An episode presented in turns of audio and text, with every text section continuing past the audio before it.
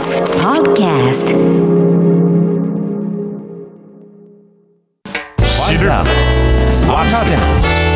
動かす荻上チキセッションまん延防止措置5県解除17道府県は延長。政府はまん延防止等重点措置について17道府県は延長する一方5県は解除する方針を専門家らによる基本的対処方針分科会で示し了承されました。分科会では重点措置の期限が20日の北海道や大阪など16道府県と27日の和歌山について来月6日まで延長することと感染状況が改善傾向にある沖縄など5県については期限の20日をもって解除します。分科会終了後尾身会長はオミクロン株について肺炎などの発生頻度がインフルエンザと比べて高いか不明確なことから重点措置の適用要件に当てはまらないなどとして延長に反対する意見が2人から上がったことを明らかにしました国会報告を経て今夜持ち回りの政府対策本部で正式決定する方針です。一方感染拡大で不足している抗原検査キットについて後藤厚生労働大臣は今日1日100万回分以上確保できる見通しが立ったと明らかにしました。抗原定性検査キットは PCR 検査や抗原定量検査よりも精度が劣るものの短時間で結果がわかることから全国的に足りない状況が続いていました。岸田総理敵基地攻撃能力の名称変更に含み岸田総理は今日衆議院予算委員会に出席し政府が保有の是非を検討する敵基地攻撃能力をめぐって今後名称を含めて検討していくことは考えていかなければならないと述べ名称変更に含みを持たせました。ミサイルを相手国領域内で阻止する敵基地攻撃能力については与党内に敵基地の言葉がふさわしくないとして名称を変えるべきだとの意見があります。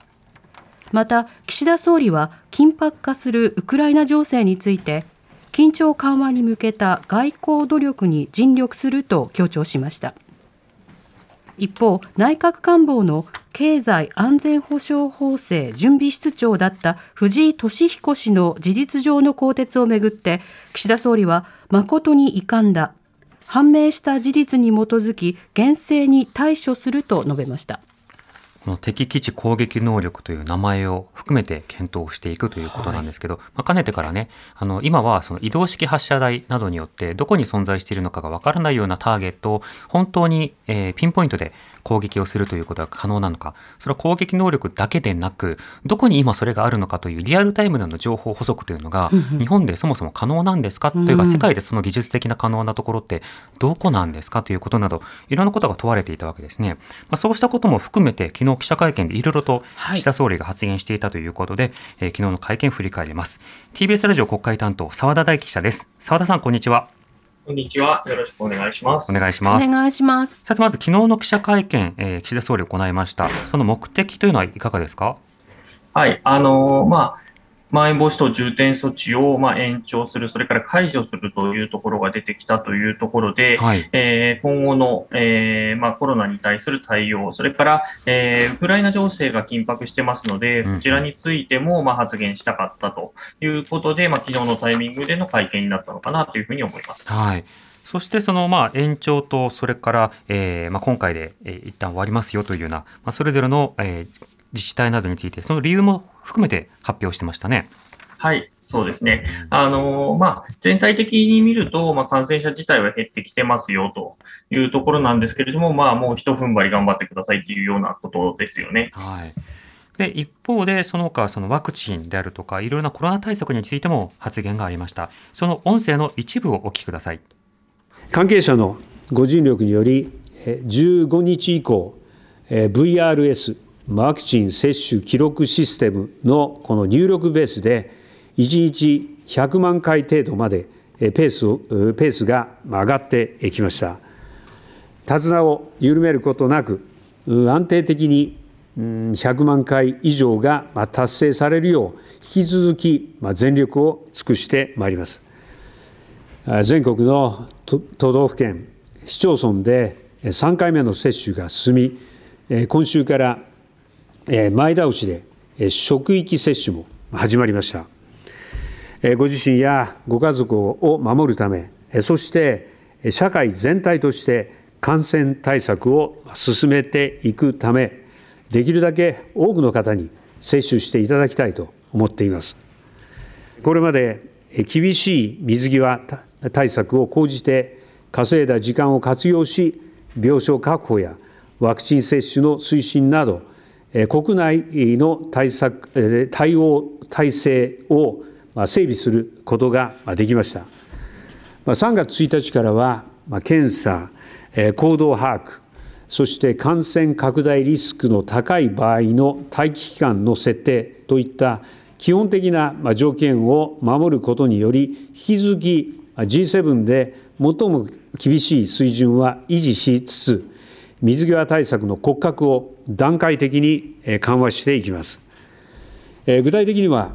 入国者の待機期間については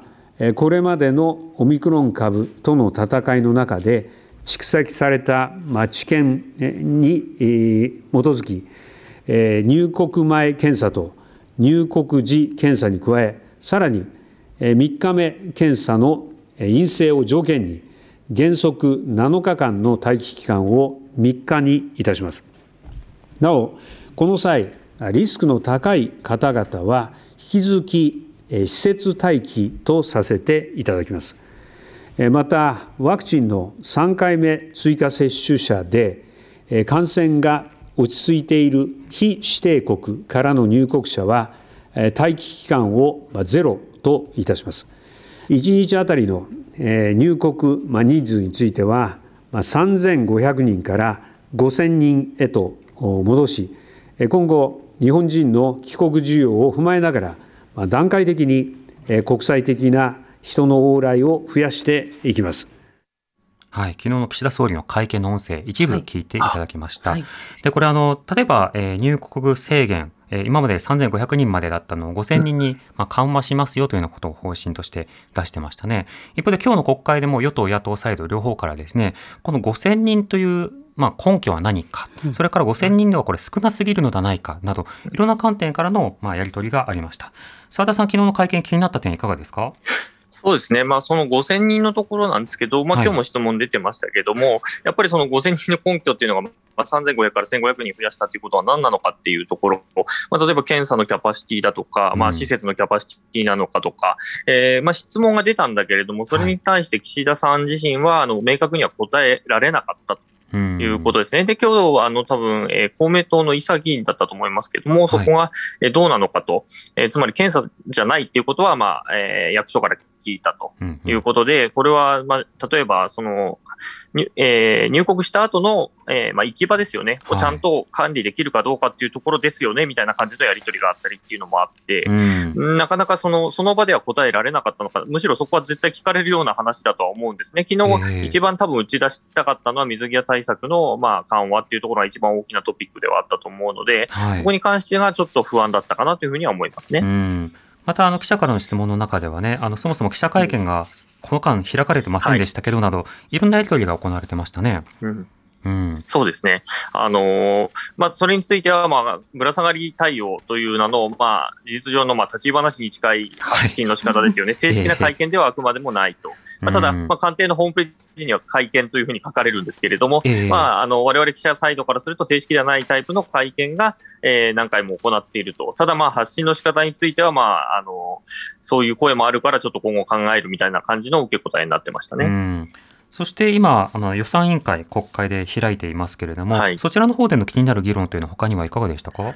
はい、あの予算委員会というのはもうありとあらゆるこの世の中にあるもののすべてがテーマになるというような質疑でして、まあ、今日も本当に先ほどのあのコロナの対応とかもありましたし、うん、あの敵基地攻撃能力という、えー、言葉をどうするかっていう形の話、それからあのアサリの産地偽装についての、うんあのやり取りとかもあったりとかしてですね、えー、かなり今日もあの幅広く分野で話し合いが行われ、あの議論が行われていたというふうに思いますね。はい、さっきちらりと見たら、あの野田さんですね、あの元、えー、総理の野田さんが、はい、その総理公邸にはお化けは出ませんみたいな話をしていてですね、そんな話までしなくていいのにというようなことを思いましたけどね。ね。広くですね、本当に、ね。閣議決定がありましたからね、これについては、あの菅さん、安倍さん時代ですかね、はい、菅さん時代のどちらかにその閣議決定みたいな形であって、えー、今のところはないみたいな形で、あの菅さんがあの会見で答えたりっていうようなこともあったかなというふうに思いますね。まあ、それはその要はその安全保障などの観点からも、はい、あの総理公邸にあのしっかりと総理がまあ居続けるということが大事なのだと。はい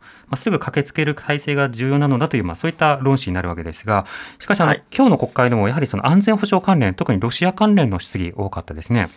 まあ、そうですね、あの昨日その会見が終わった後なんですけれども、はい、えー、日露、えー、首脳会談、えー、電話ですけれども、まあ、行われて、まあ、力による現状変更は認められないという趣旨の話を、まあ、あのプーチン大統領に対して岸田総理はしたというふうに、うん、えー、ぶら下がりでは答えているんですね。はい、で今後さどうしていくのか、まあ日本あの現地に住んでいる、えー、日本人に関しては、まあ、退避をしてくださいという呼びかけがなされているけれども、現在100人近くの方がまだいらっしゃるということで、まあ、その安全も含めてどうしていくのかというところが、まあ、政府としては懸案になっていますし、えー、本当に攻撃っていうのが行われるのであれば、その後じゃあどういう、えー、制裁等々も含めて、えー、行っていくのか、そうなってくると、えー、エネルギーとかの政策、それからもちろん、はい、あの安全保障も含めて、どういうふうにやしていくのかというところの懸案がどんどん積み重なってきますので、まあ、それについてはあ重要課題ということで、質疑が集中したというふうになります。はいその他日米地位協定などについても議論がありましたが、これはまあ一切進むことがなかったということですね。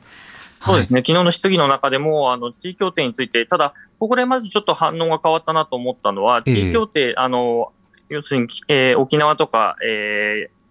山口の岩国とかで、えー、米軍由来ではないかと見られる、まあ、感染拡大が広がったということをめぐって、まあ、地位協定を変えましょうというような話があって、この間、何度も何度も質問されてたんですが、本当に第一声で地位協定について見直す、えー、つもりはありませんというふうに、第一声で答えてたんですね。ところが、昨日の会見に関しては、そこを一番頭には持ってこなくて、そのワード自体は使わないまま、まあ、ううやむやにな答え方をしていて、ちょっと雰囲気が変わった。なのかなというふうには思いました。なるほどね。わかりました。澤田さんありがとうございました。はい、失礼しました。ありがとうございました。TBS ラジオ国会担当の澤田大樹記者でした。荻上チキ。